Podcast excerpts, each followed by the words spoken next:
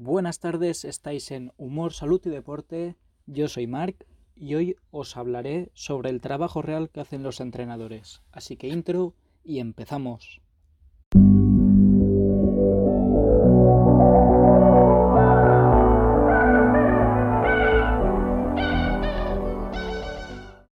Pues bien, como os decía en la intro, hoy os voy a hablar un poquito sobre el trabajo real, sobre el trabajo fantasma, por decirlo de alguna manera, que hacen los entrenadores personales y que hacen los nutricionistas. De hecho, tenéis una conversación muy interesante con Carlos Nutrifit, que es un dietista, en mi, en mi canal de YouTube, pero hoy os lo acortaré un poquito y lo hablaremos aquí en el podcast de una forma un poco distinta. Muchas personas se piensan que cuando contratan un entrenador personal, no lo único que hace este entrenador es ir a una carpeta de su ordenador, coger un archivo que se llama plantilla de entrenos, buscar el rango de edad y pegar ese archivo en la carpeta de su usuario. Y no es así. No es para nada así. Sí que es cierto que hay algunos entrenadores, ¿no? que a lo mejor sí que trabajan así. Para mí esos no son unos buenos entrenadores personales, porque creo que el principio del entrenamiento personal es la individualización. Si no hay individualización, para mí ya no es un entrenamiento personal. Con lo cual, muy importante, siempre que se contrate un entrenador personal, que sea realmente un plan individualizado y adaptado a los objetivos que esta persona tenga, ¿no? Cuando me venden una cosa muy global, malamente, algo no está funcionando bien, puede ser que me ayude a llegar a mi objetivo, puede ser, puede ser que si soy una persona que tiene un perfil muy amplio, ¿no? Por ejemplo, ¿no? Mm, eh, chicos o chicas jóvenes, un perfil entre 18 25 años que lo que quieren es bajar de peso y tonificar. Es un perfil muy amplio, hay mucha gente, ¿no? Así, pero cada persona es un mundo. Cada persona tiene unas condiciones físicas diferentes, cada persona tiene una disponibilidad horaria diferente, cada persona tiene una vida diferente esto hace que influya muchísimo en el entrenamiento. Al final no es solo entrenar, no se trata de entrenar, entrenar y entrenar, sino se trata de entender a la persona y ayudar a esta persona a que pueda aprender a disfrutar de este proceso, a que pueda aprender unos hábitos saludables y ayudar a esta, persona a mejorar. Para mí es muy importante el hecho de crear hábitos saludables, de hecho, si estoy con, con un cliente, ¿no? Con una clienta y veo que su perfil es un poco complicado, o esta persona me dice, oye Marc, es que no me veo capacitada o capacitado para seguir contigo, no me gusta cómo lo estás haciendo, o es que yo ahora mismo no puedo estar por esto. Ostras, siempre para el entrenador es como un poco frustrante, ¿no? no voy a decir una decepción porque creo que es una palabra un poco fea, pero sí que te choca, ¿no? Y dices, ostras, em, me sabe muy mal. Esta persona te dice, mira, Marc, lo dejo, pero quiero que sepas que he aprendido a comer o he aprendido a controlar lo que debo o lo que no debo comer, he aprendido a coger unos hábitos saludables. Para mí eso ya es un principio a mí eso, para mí eso ya es un progreso. Y eso hace que yo ya pueda estar contento. Evidentemente que me gustaría que esa, que esa persona siguiera, ¿no?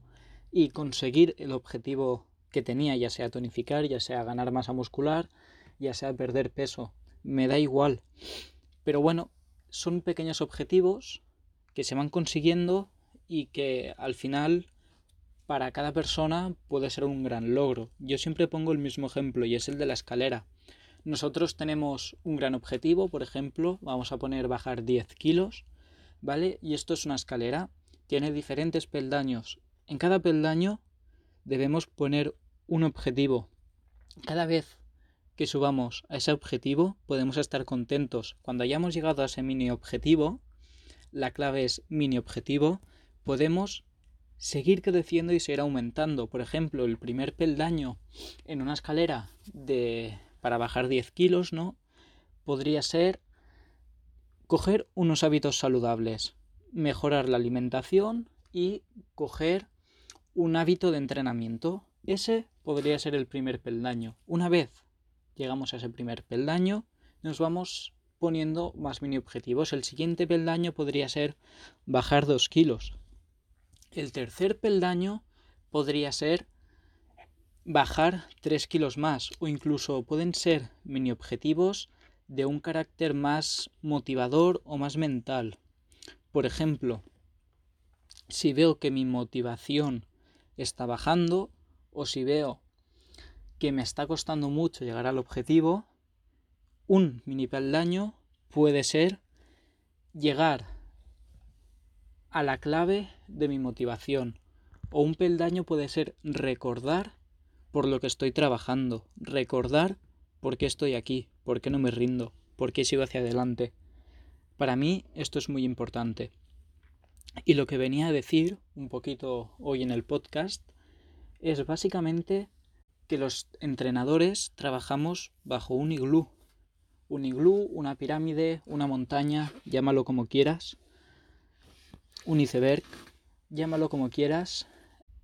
Al final solo se ve la puntita, solo se ve lo más alto, pero detrás hay muchísimo trabajo que no se ve, que mucha gente no sabe que existe, y es para mí el trabajo más importante, desde entender al cliente, desde mantener una buena relación con el cliente, hasta individualizar 100% el entrenamiento, hacerle un buen seguimiento, hacerle una programación adaptada a sus objetivos, plantear estos mismos objetivos, que sean concretos, que sean asequibles, que sean medibles, ¿no? Para mí esto es muy importante, creo que hay mucha gente que no conoce lo que hay detrás de ser un entrenador, se piensan que es un trabajo muy fácil y realmente no lo es.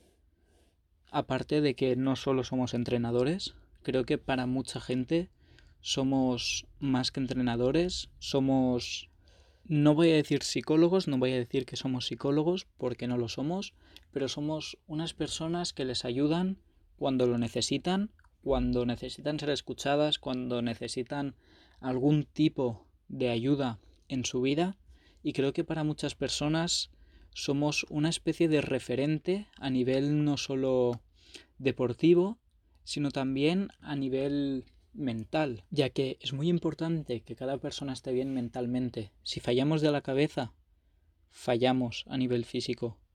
Para mí lo más importante, yo que soy corredor de montaña, lo más importante, lo que siempre nos traiciona, es la cabeza. Por eso es muy importante estar bien y que el entrenador ayude a esa persona a estar bien, que le ayude a seguir mejorando, que le ayude en los pequeños o grandes problemas que pueda tener, que el entrenador la entienda o le entienda y sobre todo que le escuche. Un entrenador tiene que escuchar, creo que es de lo más importante. Y para mí esto es todo por hoy. Espero que hayáis aprendido un poquito más sobre lo que realmente hace un entrenador. Creo que al final me he ido un poco por las ramas, pero espero que os haya gustado el podcast de hoy y nos vemos mañana con mucho más contenido. Chao.